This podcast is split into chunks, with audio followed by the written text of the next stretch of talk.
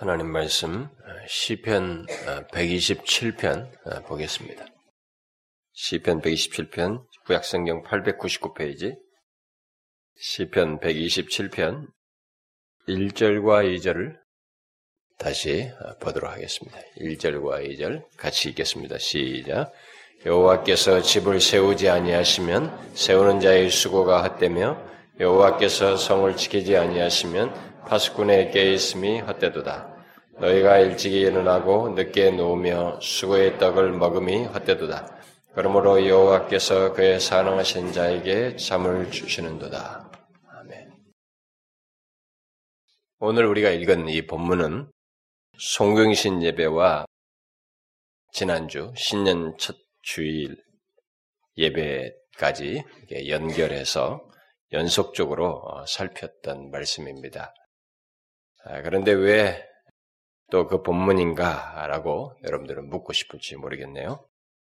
아, 본래 오늘은 그동안 살펴왔던 예, 주일날 예배 시간에 연속적으로 살펴온 구원에 대한 말씀, 바로 영화에 대해서 아직 못다한 그 뒷부분을 아, 살필 생각이었습니다. 그런데 여러분들 중에 성궁신 예배와 그 첫 주일 그 예배 말씀으로 이어진 그 내용을 여러분들이 아마 금년 한 해 동안 이렇게 그 말씀을 부여잡고 이렇게 염두에 두고 마음을 많이 써서 그랬는지 아, 부가적인 질문들을 저에게 몇 차례 했습니다. 아, 우리 교회 그리고 우리 교회 청년 가운데 한 지체가 자신은 아직까지 헌상을 하는 것, 특히 헌금을 하는 것에 대해서 마음에 확신이 서지 않는다는 그런 얘기도 했어요. 이런 모든 것이 다 오늘 본문과 관련되어 있습니다. 그래서 여러분들이 지금 제기된 질문과 관련해서 그리고 어쩌면은 그 내용 속에서 제가 적용적으로 더 다루지 않은 그런 내용들을 연결해서 오늘은 어떻게 대한 대답이 될 그런 내용을 어, 살펴보도록 하겠습니다. 뭐 우리들이 학교처럼 어, 뭐 언제까지 나가야 할 진도가 있는 것이 아니기 때문에 어, 우리는 계속적으로 또 우리의 필요에 따라서 말씀을 보는 것이 좋다 여겨져서 오늘 이 본문을 다시 보려고 하는데요. 송공이신 예배와 이 신년 첫 주 예배를 통해서 제가 이 본문을 설명하면서 삶의 복잡성과 삶의 복잡함과 삶의 단순성, 단순함에 대해서 얘기를 했습니다. 이 본문은 삶의 복잡성에 대해서도 얘기하고 삶의 단순성에 대해서도 얘기를 한다라고 했습니다. 그래서 2절 하반절 하나님께서 그의 사랑하시는 자에게 잠을 주신다는 것이 이런 복잡한 실 속에서 삶의 단순성을 말하는 것이다라고 했습니다. 근데 여러분들이 지금 어, 제기한 이 질문은 어, 주로 어, 그것과 관련된 이 복잡성과 단순성에 대한 것이었습니다. 바로 하나님 안에서 삶의 단순성을 경험하는 것이 무엇인가? 달리 말하면 여호와께서 집을 세우지 아니하시면 또 여호와께서 성을 지키지 아니하시면 아무리 우리들이 세우려고 수고를 하고 또 성을 지키려고 깨어 있어도 헛될 정도로 우리의 삶은 이렇게 복잡한데 아, 신경 쓰고 머리 쓸 게 많은 이런 속에 복잡한데 특히 우리의 삶이 아침 일찍 일어나서 늦게 누우며 수고의 떡을 먹, 아, 먹어야만 하는 이런 삶의 복잡성이 있는데 그런 조건 속에서도 삶의 단순성을 경험한다는 게 도대체 뭐냐? 음, 라는 아, 그런 질문이었습니다. 아, 근데 거기에 대해서 제가 이미 대답을 했죠. 음, 삶의 단순성으로 말한 것은 여러분들이 이미 들으신 바대로 그 2절 하반절 말씀대로 하나님께서 그의 사랑하시는 자에게 그런 삶의 복잡성 속에서 스스로 집을 세우고 성을 지키려고 하니까 뭐 그렇게 너무 힘든 그런 복잡한 현실 속에서 단잠을 잘 수 있게 할 정도로 하나님 안에서 삶의 안정과 안식과 평안과 만족을 경험하면서 사는 것을 말하는 것이다. 라고 했습니다.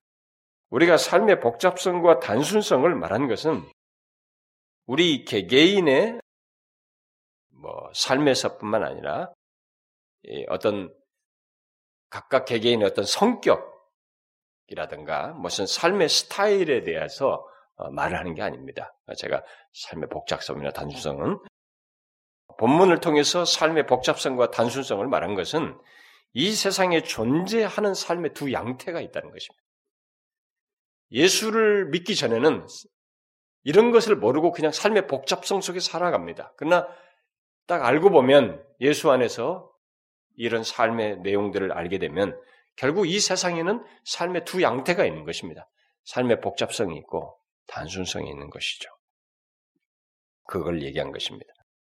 삶의 복잡성은 타락한 이래로 모든 인간이 죄 때문에 죄로 말미암아서 경험해야만 하는 수고, 먹고 살기 위해서 엉겅퀴를 타락으로 말미암아 땅이 엉겅퀴를 낸다고 그랬잖아요.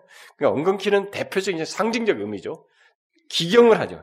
땅을 기경하면서 땀을 흘리면서 수고를 해야만 그렇게 그리 수고 속에서만 살아가는 아, 바로 그런 삶의 특성을 말한 것이고 말하자면 이 세상에 태어난 인간은 모두 예외 없이 경험해야 하는 살, 살기 위한 수고를 하는 과정에서 경쟁하게 되고 거기서 거짓말도 또 경쟁 속에서 하고 짓밟고 누군가를 짓밟고 내가 일어서야 하고 또 그 과정에서 착취도 하고 또 극단적으로는 살인까지 해 나가면서 자신의 삶을 이루고 지키려는 이런 삶의 복잡성이 이 세상에 있는 것이죠.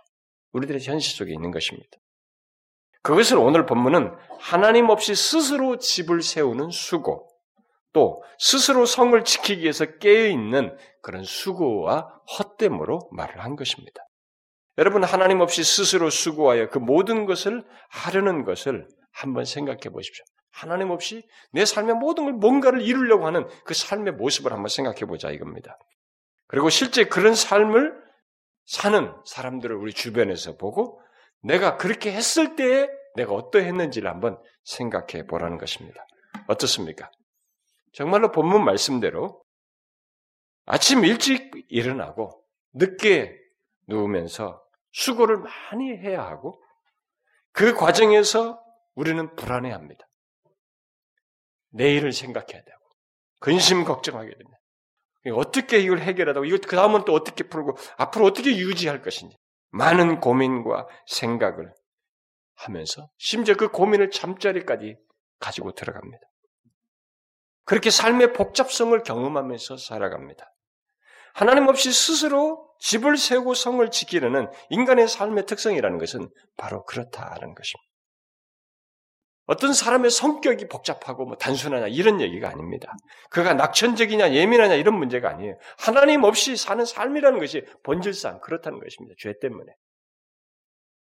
그런데 그런 삶 속에서 단잠을 잘 수 있는 길, 그 삶의 단순성을 경험할 수 있는 길이 있고 실제로 그런 삶이 있다는 것을 오늘 본문이 말해주고 있는 것이죠. 그게 뭐라고 했습니까? 바로 하나님께서 집을 예, 세우시는 가운데서 결국 하나님께서 잠을 주시는 그의 사랑하시는 자에게 있는 모습이죠. 뭐예요? 여호와께서 집을 세우시고 성을 지키시면 그가 지키시는 것 안에서 나는 그의 인도 속에서 안식하고 평화를 누리고 만족을 갖는 것이죠. 단순한 것입니다. 내가 해야 할 수만 가지가 있는데 그분의 보호와 돌보심과 인도 속에서 삶을 사니까 단순해요, 삶이. 그렇게 하나님을 전적으로 의지하는 가운데서 경험하는 것을 말한 것입니다. 물론 이것은 단순히 종교 이론이나 뭐요 이런 지식을 여러분들에게 쇠뇌시키는 것이 아닙니다. 어떤 이념이 아닙니다. 실제로 하나님께서 그렇다는 것을 역사 속에서 수도 없이 증거하셨고 증명한 사실입니다. 실제로 우리들이 성경을 보게 되면 그 사실을 알고 하나님을 전적으로 의지했던 때의 이스라엘 백성들과 그렇지 못했을 때의 이스라엘 백성들의 경험이 많이 기록되어 있습니다. 그리고 그런 사람들 개개인의 경험도 성경에 많이 나와 있죠. 그야말로 하나님 안에서 삶의 단순성을 경험한 사례들도 성경에 많이 나와 있습니다. 바로 하나님께서 집을 세우시고 성을 지키심으로써 이스라엘 백성들이 포위되었습니다. 그러나 하나님께서 성을 지키시니까 밖에 있는 대적들이 일시에 18명이 몰살당하는 이런 일도 할 수 있는 거죠. 하나님께서 집을 세우시고 성을 지키심으로써 자기들은 이거 뭐 머리 쓰면서 해야 되면 이 18만 원명을 다 치려면 어마어마한 작업을 해요. 너무 복잡한 겁니다. 많은 걸 준비하고 다 해야 시도를 해야 됩니다. 너무나 하나님의 보호 속에서 그 복잡함 속에서 쉼을 얻을 수 있는 안식할 수 있는 삶의 안정과 평안과 만족을 경험할 수 있는 그런 일이 실제로 있었단 말이죠. 그리고 여러분들이 알다시피 뭐 그런 사례들을 한두 개를 얘기하면은 여러분들이 이스라엘 백성들이 가나안을 정복해 갈 때 정복하는 이스라엘의 여정 속에서 그리고 그들이 가나안 땅에 정착하는 것 속에서 그리고 또 광야에서 지날 때도 마찬가지. 광야라는 땅이 척박한데도 불구하고 그들이 거기서 자기가 살려고 생각한다면은 그 많은 200만 넘는 이 사람들이 야 여기서 광야에서 어떻게 사냐? 그러면 여기 뭐가 필요하냐? 쌀은 어떻게 하고 뭔 어떻게 하고 복잡합니다. 물은 어디서 나며 그리고 여기서 뜨거운데 어떻게 살아? 많은 텐트가 필요하고 뭐가 뭐 가름막이 있어야 되고 저녁에 땜질할 나무가 있어야 되고 뭐가 연료가 있어야 되고 복잡하지 만 고민하고 이걸 어떻게 하고 해결할 지 금 수없이 복잡하지만은 하나님이 지키시는 이 민족의 집을 지키시는 것이고 민족을 세우시고 각 가정을 세우시고 이들을 마치 성을 지키시듯이 지키심으로써 그들은 뭡니까? 눕고 자는 거야. 아침에는 만나 떨어진 거 먹었습니다. 그러면서 가는 거예요. 물을 내셨다고요. 얼마나 삶의 단순성이 있습니까, 거기에. 만약에 하나님의 그것이 없으면 그것을 해결하려고 하는 인간은 자연스럽게 두려움, 불안, 근심, 그런 것 속에서 헤매이게 되는 것입니다. 이런 것을 개인적인 예에서도 우리는 얼마든지 볼 수 있죠. 나와 내 집을 여호와만을 의지하며 섬기겠다고 한 여우수아의 삶에서도 우리는 사무엘이나 다윗의 삶에서도 이 삶의 단순성을 보는 것입니다. 다윗이 그걸 다 자기가 해결하려면 어떻게 합니까? 근데 하나님이 다 보호하시는 거예요. 산마디, 산마디. 하나님 안에서의 단순성을 그가 경험하죠. 그들은 모두 하나님이 그들의 집을 또 그들이 지켜야 할 성을 자기들이 지켜야 할 것들의 몸부터 건강부터 자기 개인의 필요부터 모든 것 살아가는 데 필요한 이 모든 자기들의 지켜야 할 것들까지 하나님께서 지켜주시는 것 안에서 안식을 경험하며 삶의 단순성을 경험했습니다. 그러나 설사 하나님을 믿는 백성이라 할지라도 집을 세우시고 성을 지키시는 하나님을 의지하지 않고 스스로 집을 세우고 스스로 자기 것들을 지키려고 하는 사람들은 예외 없이 그렇게 하기 위해서 많은 수고를 해야 돼요. 많은 생각을 하고, 많은 고민을 해야 되고, 방법을 다 써봐야 돼요. 그렇지만은, 어떻겠습니까? 성경에 나오잖아요.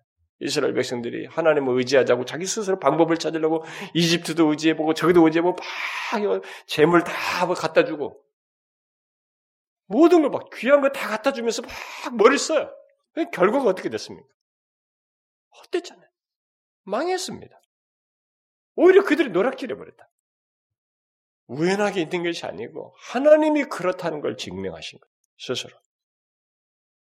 그러므로 여기서 중요한 것은 진심으로 하나님께서 집을 곧 가정과 나의 삶을 세우시고 지켜야 할 것이 있는 나의 삶과 성을 지키시는 지키시며 그리고 그 가운데서 안정되고 안식할 수 있다는 것을 믿고 그 하나님을 의지하는 문제예요.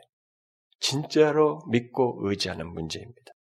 본문이 결론적으로 강조하는 이 사실은 우리들이 송궁신 예배와 신년 예배 말씀을 통해서 어, 이미 여러분들은 그 결론을 들었어요.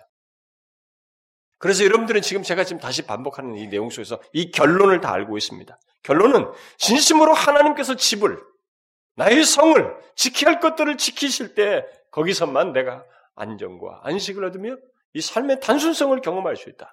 사랑하시는 자에게 잠을 주듯이 그 복잡한 속에서도 단잠을 자면서 안식을 얻을 수 있다라고 하는 이 결론을 우리가 얻었습니다. 여러분들이 결론을 다 알고 있어요.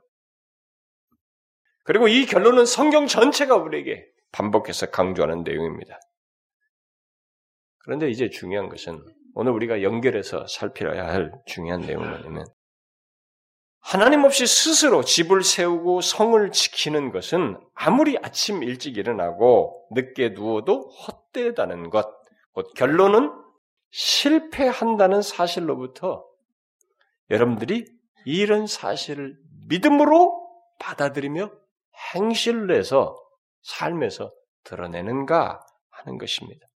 그리고 더 나아가서 그러하신 하나님께서 나의 집을 세우시고 지켜야 할 것들을 지켜주셔야만이 삶의 안정과 평안과 만족이 있다는 것을 확고히 믿고 그러하신 하나님을 의지하는가? 행실로, 삶 속에서. 이게 이제 우리에게 남겨진 중요한 질문이에요. 여러분의 대답은 무엇입니까? 이것에 대한 여러분의 대답은 무엇입니까? 우리가 이 시간에 생각해야 될 것이 이겁니다. 여러분은 진실로 나의 집, 나의 가정이든 나의 삶이든 또 지켜야 할 성, 곧 지켜야 할 나의 가정이든 나의 생존에 필요한 어떤 것이든지 나의 건강이든 무엇이든 그 모든 것을 세우시고 지키시는 분이 하나님이신 것을 믿습니까? 그 모든 것을 우리 스스로는 이룰 수 없고 설사 내가 나름 이루었다고 해도 거기에는 평안과 안식이 또 만족이 없이 오직 그저 수고와 헛된 뿐이라는 것을 알고 하나님을 진실로 의지하느냐라는 것이. 본문에서 믿고 의지할 분으로 말하는 하나님, 이 하나님이 어떤 분이십니까? 성경에서 우리가 믿고 의지할 분으로 말하는 하나님이 어떤 분이시죠? 이분은 만물의 창조주를 이 세상 만물을 창조하신 하나님이요 이 세상 역사의 주권자이시며 이 역사에 존재하는 우리들 개개인의 삶을 특별히 하나님의 백성들의 삶의 전반을 그리고 그들의 가정의 모든 것을 과거, 현재, 미래 그 가정이 세워져가는 전 과정을 주관하시고 우리들이 지켜야 할 모든 것들을 주관하시는 주권자 하나님으로 말을 하고 있습니다. 다윗은 자신이 믿은 하나님이 그런 하나님이신 것을 확실히 알았기에 삶의 복잡함 속에서 내가 누워 자고 깨었으니 여호와께서 나를 붙드심이로다라고 하면서 지난번에도 인용했죠. 주는 나의 방패시오, 나의 영광이시오, 나의 머리를 드시는 자니시니다라고 하면서 하나님을 그 와중에도 의지했습니다. 이 땅에서 하나님 안에서 삶의 단순성을 경험하며 사는 자는 다윗처럼 주의 사랑하시는 자로서 여호와께서 나의 집을 세우시고 성을 지키시는 분이신 것을 진심으로 믿고 의지하는 사람들이에요. 그런데 오늘 제가 다시 이 사실을 살피는 것은 여러분들 중에 어떤 사람들이 어쩌면 적지 않은 사람들이 가질 질문이기도 하겠습니다만은 본문이 결론적으로 말하는 그 사실, 또 하나님께서 역사 속에서 수없이 증거하고 증명한 그 사실을 어려워하며 그렇게 하나님을 믿고 의지하는 것이 무엇이냐라고 질문한 것이. 종종 사람들은 본문 같은 이 말씀을 전해 들었을 때 하나님께서 나의 집을 세우시는 것을 믿고 의지하라는 이 말을 아 그게 무슨 들었어요. 자 그런데 믿고 의지한다는 게 뭡니까? 이렇게 묻, 묻습니다. 그리고 그런 질문을 하고 싶어요. 나의 집을 세우시고 하나님 안에서 삶의 단순성을 경험한다는 게 도대체 무엇입니까? 설명을 해줘도 그것이 무엇이냐고 우리는 묻고 싶어 합니다. 왜? 왜 다 설명해줘도 굳이 더 구체적인 이 질문을 할까요? 그 대답이 이해가 안 돼서일까요? 많은 경우는 그 내용을 자신들의 삶에 적용하는 것이 어려워서일 겁니다. 이해가 어려워서인 경우도 소수가 있겠지만 다수는 그것을 적용하는 것이 자격이 어렵다는 것을 그렇게 질문으로 하는 것이라고 보아요. 이걸 좀 더 적나라하게 말하면 솔직히 그것이 잘 안 믿어집니다. 아니, 현실성이 없어 보입니다. 라는 말이 그 질문 속에 담겨져 있다고 봅니다. 그러면 그 질문 속에는 내가 잘 아직 못 믿겠습니다. 믿지 못하겠다는 그런 말이 또한 담겨져 있죠. 본문과 같은 말씀을 들으면 어떤 사람들은 나의 현실 속에서 그 말씀대로 될 것이길, 될 것이라기보다는 아, 이 말씀대로 되었으면 좋겠어요. 그러나 그것이 정말 그럴 수 있을까? 있을 수 있을까요? 현실적으로 실제로 있을 수 있을까요? 나는 이런 생각을 합니다. 우리는 그런 사람들을 성경에서 흔히, 예, 흔하게 보죠. 바로 이스라엘 백성들에게서 뿐만 아니라 아, 역대기 왕들에게서도 쉽게 보게 됩니다. 하나님의 명확한 증언이 있고 역사 속에서 충분히 확증한 사실임에도 불구하고 그들은 모두 본문 말씀이 자신의 현실 속에서 드러날 것을 믿지를 않는 거예요. 결국 이 같은 말씀은 현실성이 없는 하나의 신앙 논리이고 지식 정도로 받아들이는 것입니다. 그러나 성경은 하나님 없이 현실성을 말하면서 중시하는 사람들의 결말을 오히려 더 많이 증가합니다. 하나님을 빼고 현실성을 중시하며 현실성을 운운하는 이 사람들의 현실이 무엇이냐, 결론적인 현실이 무엇인지를 오히려 더 많이 우리에게 증거해 줍니다. 그래서 부정적인 사례로 우리에게 반대 증언을 해주고 있죠. 뭡니까? 본문 말씀대로 수고와 헛된 뿐이라고 하는 이 사실을 많이 증명하죠. 요즘 우리들이 살피는 이사야서 말씀이 더 그것을 반복적으로 증거해주고 있죠. 우리가 얼마 전에 살폈던 그 30장에서 이스라엘이 자신들이 이 애굽을 통해서 나라를 지키고 싶어져 자기 집을 지키고 싶어져 자기 집을 세우고 싶어 합니다. 유다가. 그런데 그것이 자기들은 현실적으로 보면 이 이집트가 가지고 있는 군마와 병마와 이 모든 것이 더 확실하니까 이게 이 정도의 병력이면 아시리아를로부터 우리 지켜줄 거라고 현실성 있게 보았습니다. 네, 하나님께서 뭐라고 그랬습니까? 오히려 그들이 수고하고 애쓰지만은 헛될 것이다. 오히려 수치를 당할 것이다. 결론은 그런 결론을 말씀하시죠. 그리고 역사 속에서 그렇게 그대로 됐죠. 성경은 부정적인 많은 사를 통해서 오늘 본문을 우리에게 증가하고 있는 것입니다. 그러므로 우리가 이 시간에 다시 확고히 해야 할 것은 하나님께서 진술하시고 계시고 어, 우리에게 증거로 확고히 말씀하시는 이 사실이에요. 오늘 본문이 말하는 것 하나님께서 집을 세우시고 성을 지키시는 것을 진실로 믿고 의지하는 것. 행실로 믿고 의지하는 것입니다. 예. 여러분들이, 아, 그래요. 믿고 의지하는 게 뭐예요? 자꾸 이렇게 질문을 하면 그 질문에 대한 대답이 제가 현실로 답을 해야 된다고 라고 말하고 싶습니다. 믿음으로 현실을 가지고 행하는 것이 그 질문에 대한 답이에요. 달리 말하면 마음을 현실이 내 마음을 뺏기, 뺏고 있기 때문에 마음이 쏠리는 현실을 가지고 구체적으로 행동을 통해서 여러분들이 그것이 무엇인지를 확인할 수 있다고 봅니다. 이것은 우리 교회 한 청년이 교회를 오래 다니고 있지만 아직까지 헌상하는 것, 특히 헌금을 하는 것에 대해서 마음에 확신이 서지 않는다라고 말하는 이 말과도 연관성 있는 얘기예요. 여러분 중에 집을 세우시고 성을 지키시는 하나님을 전적으로 믿고 의지하는 것이 무엇인지 알고 싶습니까?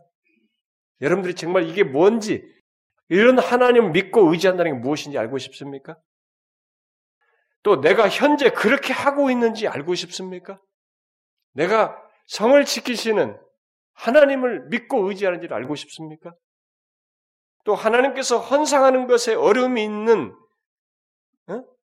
사람에게 그 온전히 하지 않는 그 이유, 왜 해야 되는지 그것을 알고 싶습니까? 그 질문에 대한 대답은 지식과 말로는 안 돼요.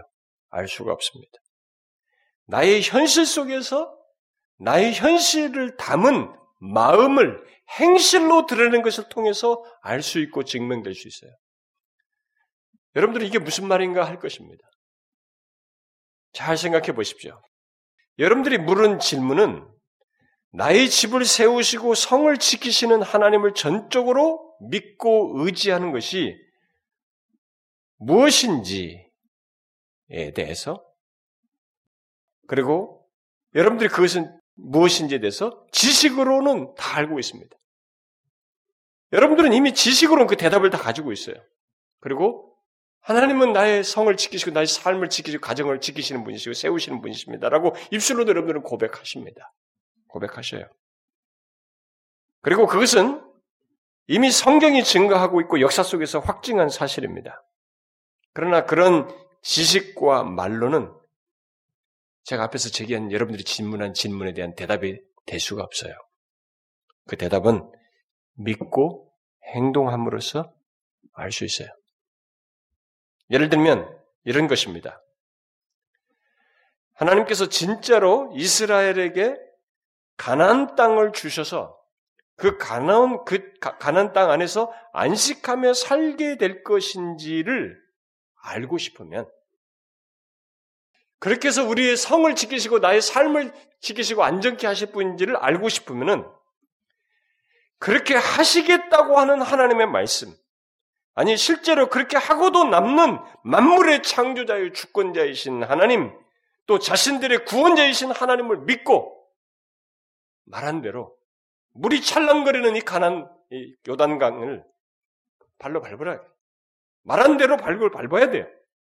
밟고 나가야 되고 이 이중벽이 되어 있는 여리고성을 우리가 우리 무기를 어떻게 하냐 이게 당대 최고의 성이에요. 그 여리고성이 원래 이중성벽입니다. 고고학적으로 보면 그거 깰려면 이들의 원시적인 무갖고는 안 된다고요. 우리가 저걸 어떻게 깼냐? 복잡하죠 생각이.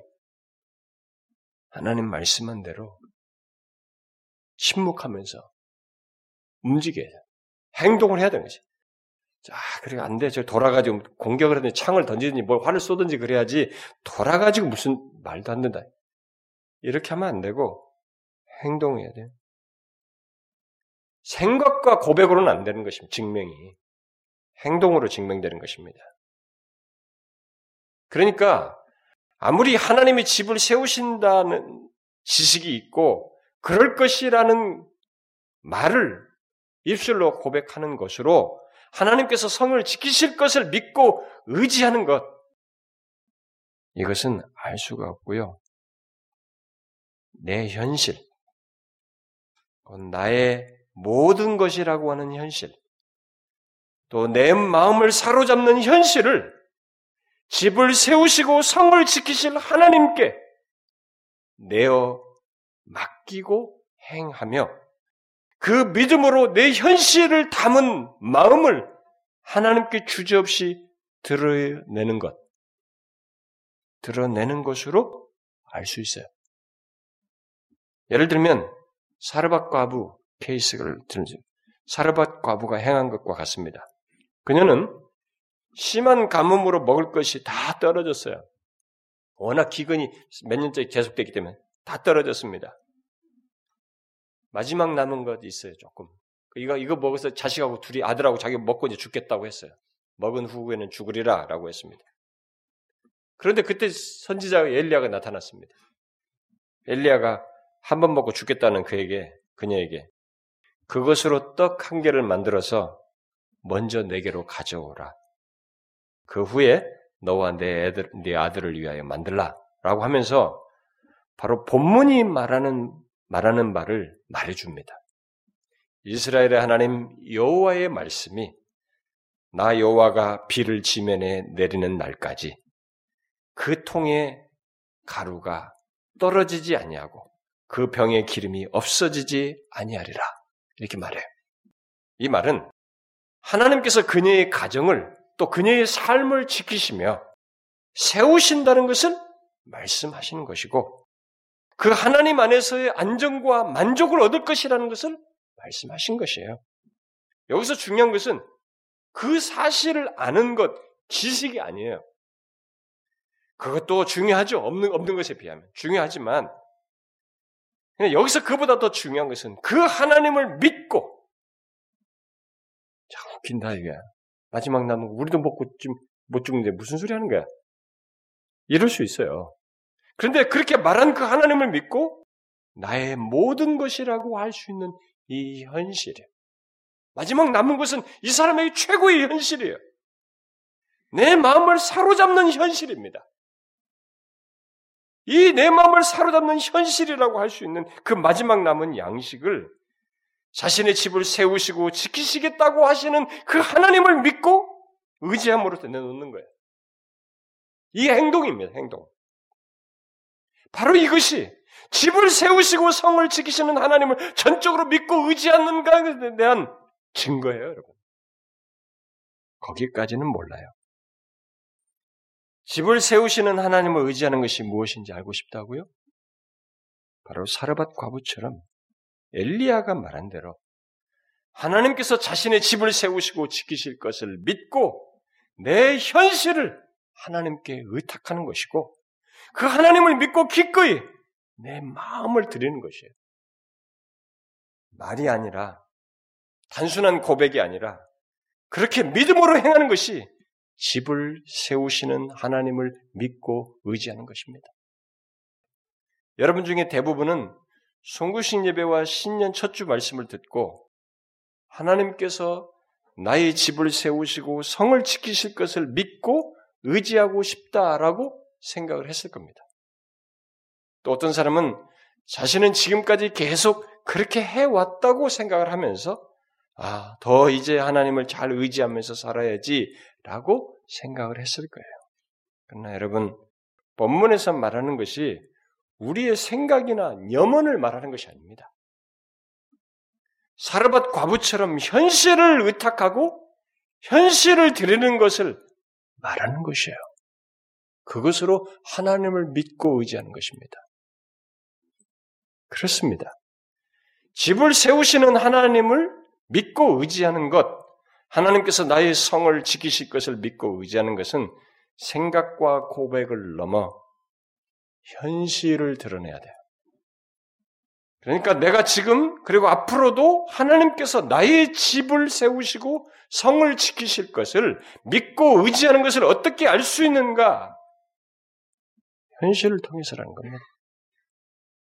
그러니까 사르밧 과부처럼 내 마음을 사로잡는 현실, 아니 나의 모든 것이라고 하는 현실을 하나님께 의탁하고 있는지, 그래서 그 하나님을 믿고 기꺼이 현실이 담긴 마음을 드릴 수 있는지, 드리는지, 이걸 보음으로써 알 수 있다 이 말입니다. 제가 왜 앞에서 본문 말씀이 우리 교회 청년의 질문, 헌상 문제와 관련됐다고 했는지 아시겠어요? 아직 이 질문이 연결이 안 되십니까? 왜 교회를 다니면서 곧 하나님을 믿는다고 하면서 어떤 사람이 온전한 헌상을 하지 못하는지 아십니까? 그것은 다른 게 아니에요.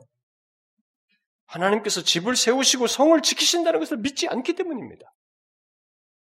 이번에 유아세례 받으면서 우리 고백을 했잖아요. 우리 한 형제가. 그동안 온전한 헌상을 하지 못한 것을 울먹이면서 고백하면서 뭐 저한테도 미리 앞서서 이제부터 자신이 하나님을 믿고 바르게 하겠다고 고백을 했는데 그동안 그들은 아이를 키우면서 자신들의 현실, 그 현실적인 필요를 위해서 써야 하는 이 물질을 하나님께서 허락하시는 그리하여서 자기 가정과 삶을 세우신다는 것을 믿고 의지하는 대신에 그 드러내야 할 믿음을 드러내야 할 하나님이 그렇게 하신다는 것을 믿어야 할 그 분량을 가지고 자기를 스스로 지켰고 지키려고 했고 피로를 채우면서 스스로 삶의 안정을 치우려고 했던 것입니다. 여러분들 중에서 이런 유혹을 받는 사람 있죠? 그러나 그런 유혹에 넘어가는 것은 바로 하나님께서 나의 집을 세우시고 성을 지키시는 것을 믿지 않기 때문입니다. 그리고 내가 스스로 집을 세우겠다는 그 심리가 저 안에 있는 것입니다. 불신앙이 저 안에 있는 거죠. 여러분, 헌상은 단순히 물질 문제가 아닙니다. 하나님께서 나의 집을 세우시고 지키시는 것을 믿는가 안 믿는가의 문제예요. 그래서 하나님은 아담 때부터 모든 신자들에게 헌상을 하도록 말씀하셨습니다. 이방 종교들도 아담에게서부터 있었던 헌상을 이미테이션 해가지고 모든 이방 종교도 헌상이 비슷한 것이 있어요. 뭔가를 막 바칩니다. 자식도 바치고. 모든 종교는 다 이런 외적인 그 비슷한 모양새가 있습니다. 그런데 이방 종교의 그런 바침은 뭡니까? 그들은 바쳐서 액을 떨고 복을 얻겠다는 것입니다. 그러나 기독교는 아닙니다. 기독교는 그런 목적이나 이유로 헌상을 하면 안 됩니다. 오늘날 기복신앙을 갖게 하는 교회들이 이방 종교들과 다를 바 없이 복받기 위해서 헌상을 하라고 사람들이 가르치지만 그것은 기독교가 아닙니다. 물론 하나님께서 그의 백성들에게 다양한 헌상 현실 속에 이 현실의 복을 말씀하시고 실제로 주시지만 성경은 그런 현실적인 복을 헌상의 목적으로 말씀하지 않고 오히려 하나님의 선물로서 말하면서 부가적으로 더하여 주는 것으로 얘기하고 있습니다. 그러면 성경이 태초부터 지금까지 예수 믿는 우리에게 왜 헌상을 말합니까? 왜 헌상을 말합니까? 여러 가지 이유들을 말하고 있지만 가장 기초적이고 근본적이고 중요한 이유는 하나님께서 헌상을 할 수 있는 현재의 모든 조건을 주셨음을 인정하며 그에게 감사하는 가운데 본문 말씀대로 또 사르밧 과부가 행한 것처럼 하나님께서 집을 세우시고 성을 지키실 것을 믿고 의지하는 것이에요. 진짜 그분을 믿고 의지하는 것입니다. 헌상 속에 그 믿음이 있는 것이에요. 헌상 속에 그 믿음이 있어야 되는 것입니다. 하나님이 세우신다는 것에 대한 믿고 의지함이 있어야 되는 것이죠. 여러분들이 성경을 보시면 헌상을 넘치고 남은 조건에서 또 남은 것을 가지고 하는 것을 모범으로 말하지 않아요. 그런 걸 강조하지 않습니다. 과부의 두랩돈이나 과부의 두랩돈이 그의 생활비 전부였잖아요. 마게도냐 사람들이 극심한 가난 속에서 헌상했잖아요. 주로 자신의 현재의 현실에 너무 마음을 쓰게 하는 현실이죠. 마음에 크게 쓰는 그 현실을 담은 물질을 가지고 헌상하는 것을 말하고 그것을 본으로 말하고 있습니다. 그것은 바로 헌상 속에 본문 말씀에 대한 믿음, 곧 하나님께서 집을 세우시는 것을 믿고 의지하는 것이 있어야 한다는 것을 말하는 것입니다. 내 현실 속에 넘치고 남아서가 아니라 또 헌상을 해서 더 복받기 위해서가 아니라 사르밧 과부의 현실, 곧 마지막 남은 양식처럼 또 과부의 생활비 전부가 담긴 두 랩돈처럼 또 극심한 가난 속에서 풍성한 연보를 들린 마게도냐 사람들처럼 자신의 현실을 하나님께 오늘 본문을 믿는 믿음으로 의탁하고 내어놓음으로써 하나님을 믿는 믿음, 그가 나의 집을 세우시고 성을 지키실 것을 믿고 의지하도록 하기 위해서예요. 그러므로 온전한 헌상을 하지 않는다는 것은 다른 것이 아닙니다. 하나님께서 집을 세우시고 성을 지키실 것을 믿지 않는다는 것이고 실질적인 면에서 이 하나님을 의지하지 않는다는 것입니다. 여러분, 헌상 속에는 본문을 믿느냐, 안 믿느냐가 포함되어 있습니다. 오늘 앞에서 제기된 질문, 바로 여러분들이 물었던 질문, 그 집을 세우시고 성을 지키시는 하나님을 믿고 의지하는 것이 무엇이냐는 질문. 결국 내가 현재 그 하나님을 믿고 의지하는지를 어떻게 알 수 있는가 하는 질문.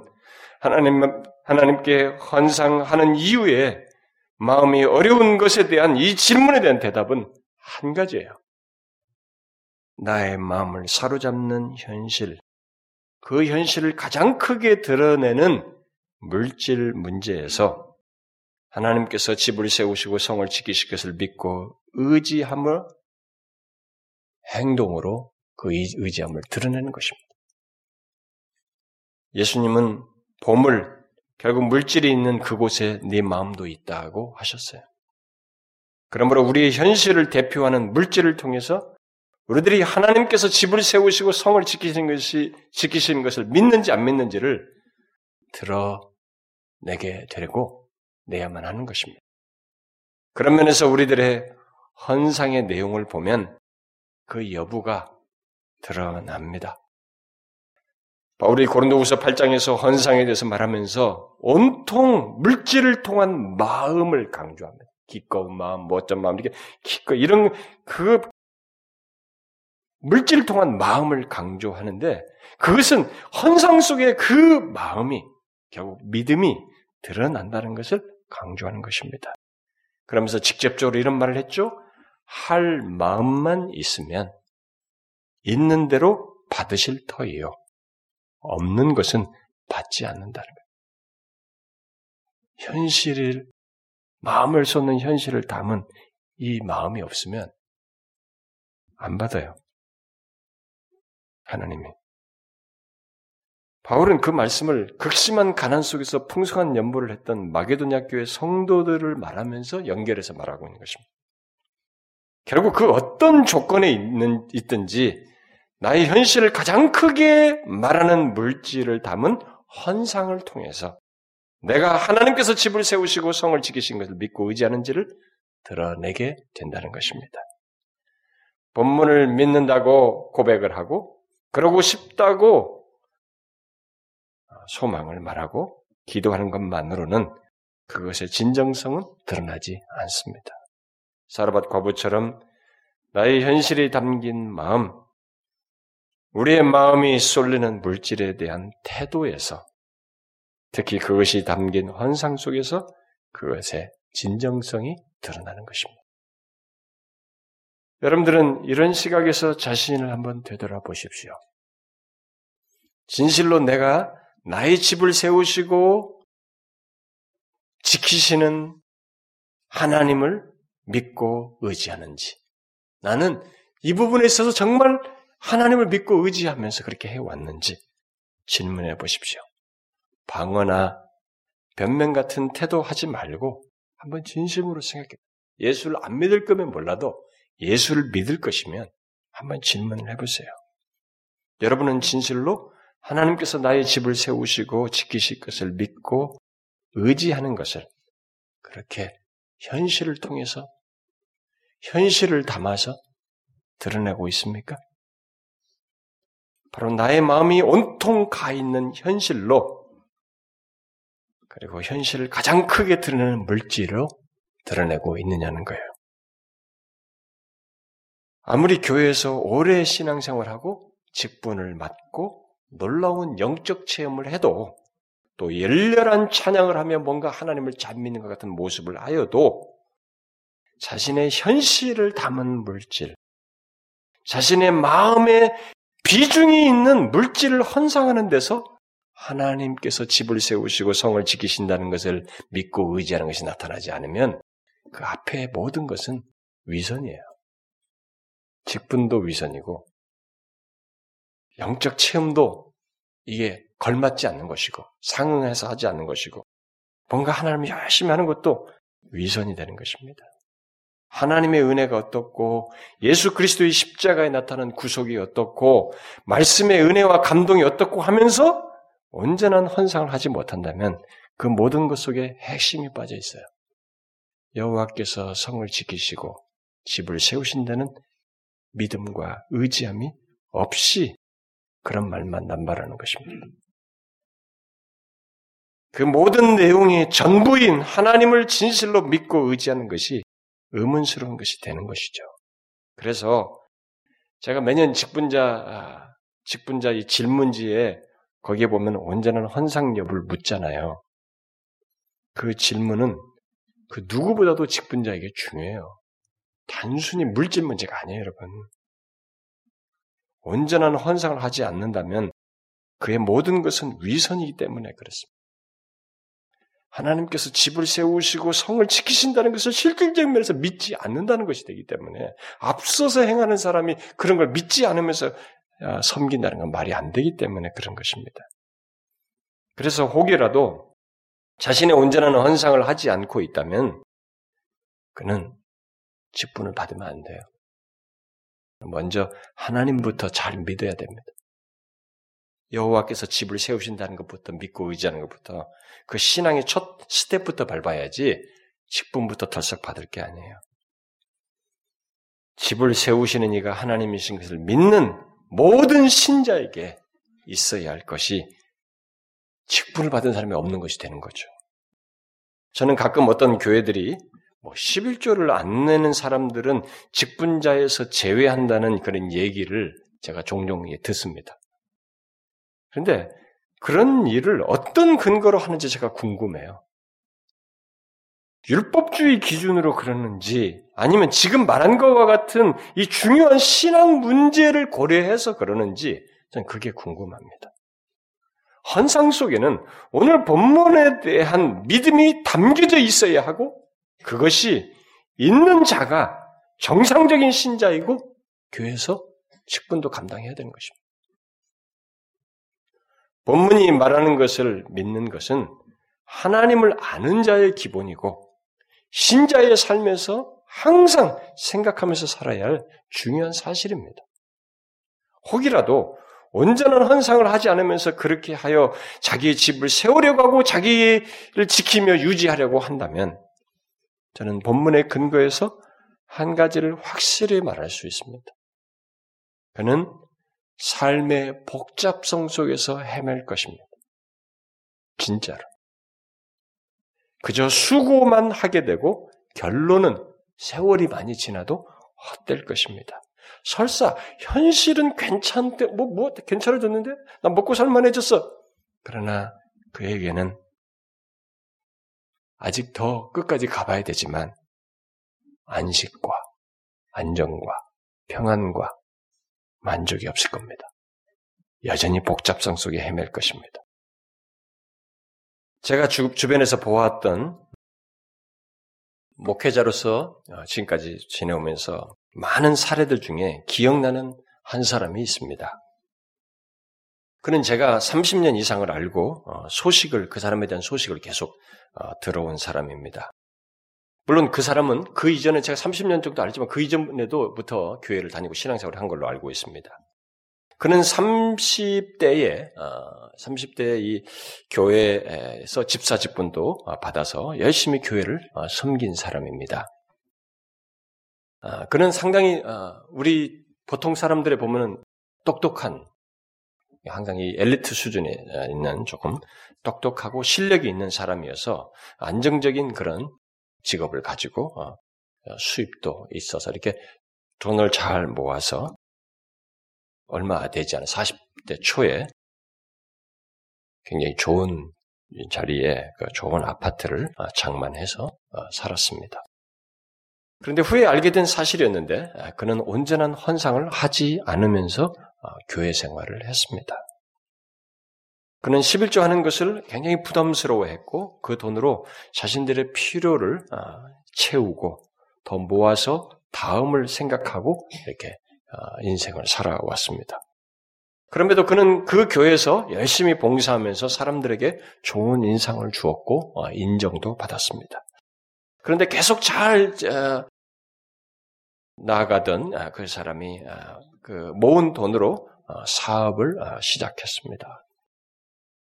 예, 털을 잡기 위해서 처음에는 예, 손해를 감내하면서 좀 해야 할 사업이었습니다. 그래서 있는 돈도 어, 썼지만 예, 모자랐기 때문에 아파트를 담보로 해서 어, 더 계속 투자를 했습니다.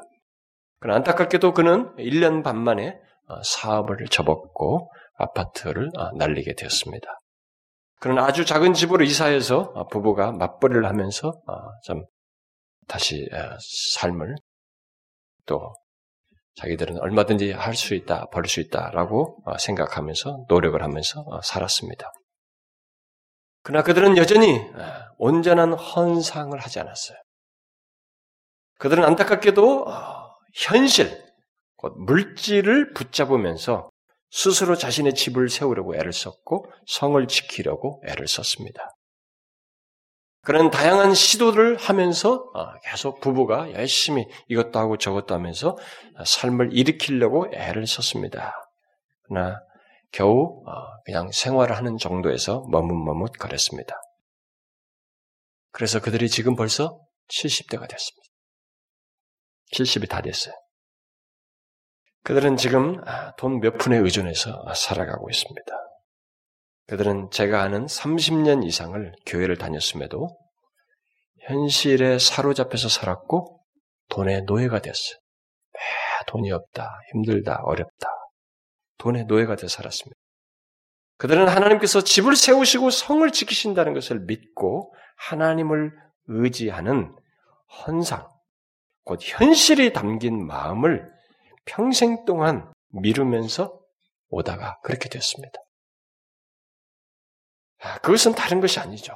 집을 세우시고 성을 지키시는 하나님을 믿고 의지하지 않는 것이었고, 아, 그런 가운데 그 많은 세월을 그냥 쓱 지내버렸습니다. 그러다 보니 그들의 삶은 돈의 노예가 되어서 삶의 복잡성 속에 보낸 30년이었어요. 제가 본 아는 30년은. 스스로 모든 것을 이루려고 몸, 몸부림을 치다 보니까 그들은 수많은 생각과 계산과 수단과 방법 때로는 거짓과 속임도 아, 하게 되고 그래서 정말 복잡한 삶을 아, 그렇게 살아왔습니다. 중간중간 들을 때마다 소식이 안타까운 소식을 계속 들었지만 그것은 진전되지 않았습니다. 그러니까 그 와중에 또 몸에 집, 질병이 생겨서 자기 몸 지키려고 지금은 허우적대고 있습니다. 본문 말씀대로 아침 일찍 일어나고 늦게 눕는 세월을 몇십 년 했지만 결과는 진짜로 수고와 헛된 뿐이라는 결론을 갖게 되었습니다. 그러나 그와 다른 어떤 사람을 제가 알고 있습니다. 그는 제가 20년 정도 알아온 사람이고 그동안 계속 소식을 듣고 어, 있습니다. 그는 부부가 평범한 직장을 가지고 어, 자녀들을 믿음으로 키우면서 사는 사람이었습니다. 경제 수준은 돈을 벌어서 어, 자녀 교육 시키고 교회 섬기는 섬기면서 이렇게 그리고 집을 그래도 융자를 얻어서 조그마한 집을 하나 사서 이렇게 계속 살고 그러면서 어, 원금을 조금씩 갚아가면서 이렇게 사는 것을 제가 만났을 때 아, 보았습니다. 아, 제가 그 부부에게서 처음 본 것은 아주 평범한 부부인데 뭔가 견고해 보인다는 것이었어요. 그 중심이 신앙으로 이렇게 잘 잡혀 있다라는 인상이었습니다. 아, 그렇게 세월을 보내면서 어, 제가 그 이유를 알게 되었습니다. 그들은 자녀들에게 신앙의 본을 보일 정도로 하나님에 대해서 선이 분명했어요. 아이들에게 하나님을 향한 신앙에 있어서는 선이 아주 분명했어요. 그걸 처음부터 잘 그렇게 가르쳤습니다. 하나님을 섬기는 것, 교회를 섬기는 데서 자기 자신을 이렇게 드리는 것, 아, 이런 것들을 이렇게 잘 이렇게 가르치고 본을 보였습니다. 아, 심지어 자기 차를 아, 다른 사람들을 이렇게 고려해서 차를 샀어요. 주일 학생들을 데리고 오는 것을 생각해서 차를 샀고 그리고 학생들을 스스로 자기 집에 이렇게 데려와서 대접도 하고 어, 나눔도 하고 그랬습니다. 또 자녀들을 신앙적으로 잘 가르쳐서 어, 예배를 이들이 준비해서 나아가도록 했고 또 온전한 헌상을 하도록 아이들에게 잘 가르쳤고 음, 다른 친구들을 섬기는 것을 이렇게 부모가 가르쳤습니다. 그래서 제가 볼 때도 모험적인 아이들이다 이렇게 생각이 됐습니다. 그런데 후에 알게 된 사실입니다만은 예, 그들은 교회 물질이 필요하다는 것을 알게 되었을 때 자신들에게 있는 물질에 최선을 들였습니다. 그리고 몰래 어려운 사역자의 가방에다가 돈 봉투를 놓고 갔습니다. 그것도 빈번하게. 언젠가 제가 대화 중에 물었습니다. 어떻게 생활하십니까? 물었어요. 그에 대해서 그는 자신들은 결혼할 때 거의 없었습니다. 결혼할 때 가진 것이 거의 없었습니다. 그런데 이만큼 제가 생활을 하게 된 것은 모두 하나님께서 주셔서 갖게 된 것입니다. 라고 고백하면서 오히려 감사했어요. 사실 그는 오늘 본문을 고백한 것이었습니다. 집을 세우신 분이 하나님이시며 지금까지 집을 세우신 것도 하나님이시다라고 고백한 것이었습니다. 그들은 물질이라는 가장 큰 현실을 하나님이 집을 세우시는 분이시라는 걸 믿고 그 믿음으로 드렸습니다. 그런데 놀랍게도 그들은 지금 제가 예상한 것보다 더 부유해졌어요. 부유한 상태로 살고 있습니다. 제 생각으로는 그들이 맞벌이기 때문에 거기서 이렇게 벌어봐야 세월이 지나면 나이가 먹으면 그 수준에 살겠지 이렇게 제가 예측을 했습니다. 그러나 그들은 놀랍게도 그 집에서 어, 제가 만났을 때 샀던 집에서 예, 중간에 아, 더 많은 사람들을 이렇게 초대해서 해서 어, 이렇게 섬길 수 있는 집안에 넓은 공간이 필요하다고 생각해 좀 더 넓은 집으로 집을 샀어요. 용자를 얻어서. 뭐 그렇게 했는데 어떤 그런 과정 속에서 순수한 그런 마음에서 하는 모든 과정 속에서 이들은 어, 굉장히 부여가 부유해졌습니다. 맞벌이 부부치고는 상당히 부유해졌어요. 아이들도 다 결혼해서 믿는 배우자들을 만나가지고 다 출가하고 어, 그들은 그 조건에서 지금도 사람들을 섬기는 것에 관심이 있어요. 제가 그들에게서 결론적으로 가진 생각은 그들의 삶에는 삶의 단순성이 너무나 분명하게 보였어요. 그들은 진실로 하나님 안에서 안족과 만족을 누리면서 살고 살아왔고 지금도 그런 것을 봅니다. 저 같으면 많이 이렇게 걱정할 만도 한데 그들은 하나님 안에서 믿고 나아감으로써 삶의 단순성, 그야말로 하나님 안에서 안정과 안식을 경험하면서 살았어요. 제가 믿기로 그들은 가정의 형편이 이전보다 안 좋아졌다 할지라도 하나님 안에서 안정과 만족을 누렸을 거라고 생각이 돼요. 그들은 더 나빠졌어. 아, 왜냐면 그 이전에도 그런 말을 많이 했거든. 아, 뭐 괜찮다고 하나님이 하시겠죠. 제가 볼 때 그들 몸 걱정해야 되거든요. 몸도 어떻게 안 좋아진 것 같더니 자기 몸 걱정해야 될 것 같은데도 안 그랬더래요. 삶의 단순, 하나님 안에서 삶의 단순성. 앞에 사람과 제가 지금 말한 이 두 번째 사람이 어떤 차이가 있, 습니까 여러분? 바로 삶의 복잡성을 경험해서 사는 사람과 삶의 단순성을 경험하면서 사는 것의 차이를 두 사람이 드러내고 있고, 현실에 압도돼서 사는 것과 현실을 이기며 사는 것 사이의 차이를 드러내고 있고, 항상 힘들다, 어렵다고 하면서 물질의 노예가 되어 사는 것과 많든 적든 물질을 주장하면서 물질을 도구로 사용하면서 오히려 누리는 것의 차이가 둘 사이에 있고 그런데 이 차이가 어디서부터 기인한 것입니까?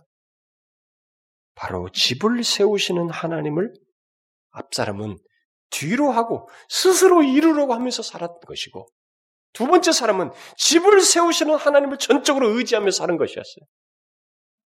거기서 이 두 사람이 똑같이 교회를 다니는데 차이가 있었습니다. 여러분은 우리 가운데 제기되는 여러분들이 질문했던 이런 질문들이 제가 지금 말한 것에서 대답이 되십니까? 말과 생각이 아니에요. 지식과 고백이 아닙니다. 현실을 가장 크게 드러내는 물질에 대해 내가 어떤 태도를 드러내는가를 통해서 특히 현실을 담은 환상을 통해서 그 믿음이 믿고 의지하는 것이 드러나는 것이에요. 여러분 중에 많은 사람들은 이 사실을 제가 지금 말한 이 사실을 크게 생각지 않을 수도 있어요. 믿고 고백하고 오히려 하나님께서 성을 세워 주실 것에 대한 미래의 기대치로 소망으로 아, 주님을 믿고 의지하고 내가 신앙적인 태도를 보이면 하나님께서 이제 나에게 복을 주실 거야. 나를 지켜주실 거야. 이렇게 생각하면서 그 본문을 적용했을지 몰라요. 그러나 이 본문은 믿고 의지하는 것에 실체가 담겨져 있어요. 성을 지키시고 내 집을 세우시는 그분을 진짜 믿고 의지하는 것이 무엇인지 현실로 드러내는 것이 내포되어 있는 것입니다. 헌상을 보통 분리된 어떤 신앙 행동으로 생각하거나 그것 여부를 통해서 복을 받고 안 받고 정도로 생각을 합니다만 아니에요. 그것은 우리의 집을 세우시고 성을 지키시는 하나님을 믿고 의지하느냐 안 하느냐를 드러내는 것입니다. 여러분은 지금까지 헌상할 때 어떤 마음이 거기에 있었습니까? 종교적 의무를 했습니까? 직분자니까 했습니까? 그렇다면 그는 바리새인들처럼 율법주의적으로 한 것입니다. 만일 그것이 아니라 헌상하면서 다음에 더 받을 복을 생각하면서 했습니까? 그렇다면 그는 하나님을 미신적으로 믿은 것이고 기복신앙을 따라서 하나님을 투자 대상으로 삼은 것입니다. 아닙니다. 우리의 헌상 속에는 본문이 있어야 합니다. 하나님께서 집을 세우시지 아니하시면 나의 모든 수고가 헛되며 하나님께서 성을 지키시지 아니하시면 나의 깨어 있음이 아무리 아침에 일찍 일어나고 늦게 눕는다 할지라도 소용이 없습니다. 저는 하나님 안에서 안정과 안식과 만족이 있음을 믿습니다. 나의 집을 세우시고 성을 지키시는 하나님을 믿고 의지합니다. 라는 이 믿음을 나의 현실을 담은 나의 마음을 담은 헌상을 통해서 드러내는 것입니다. 새해 본문 말씀을 희망상으로 바라고 입술로 고백하지 말고요. 현실로 말하십시오. 여러분의 마음으로 말하십시오. 본문을 경험하고 싶거든 그러시라는 겁니다. 현실을 담은 마음을 기본적으로 그 환상 속에서 드러내셔요.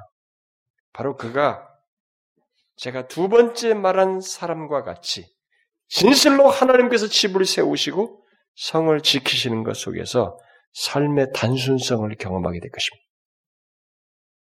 반드시 그렇게 됩니다. 여러분들이 제 말을 이 성경적인 이런 사실을 여러분들이 테스트해도 됩니다. 근데 1년 정도만 하십시오. 30년씩 하지 마시고 늦어요. 정말 테스트해보고 싶으면 한 1년 정도만 해보십시오. 반드시 그렇게 될 겁니다.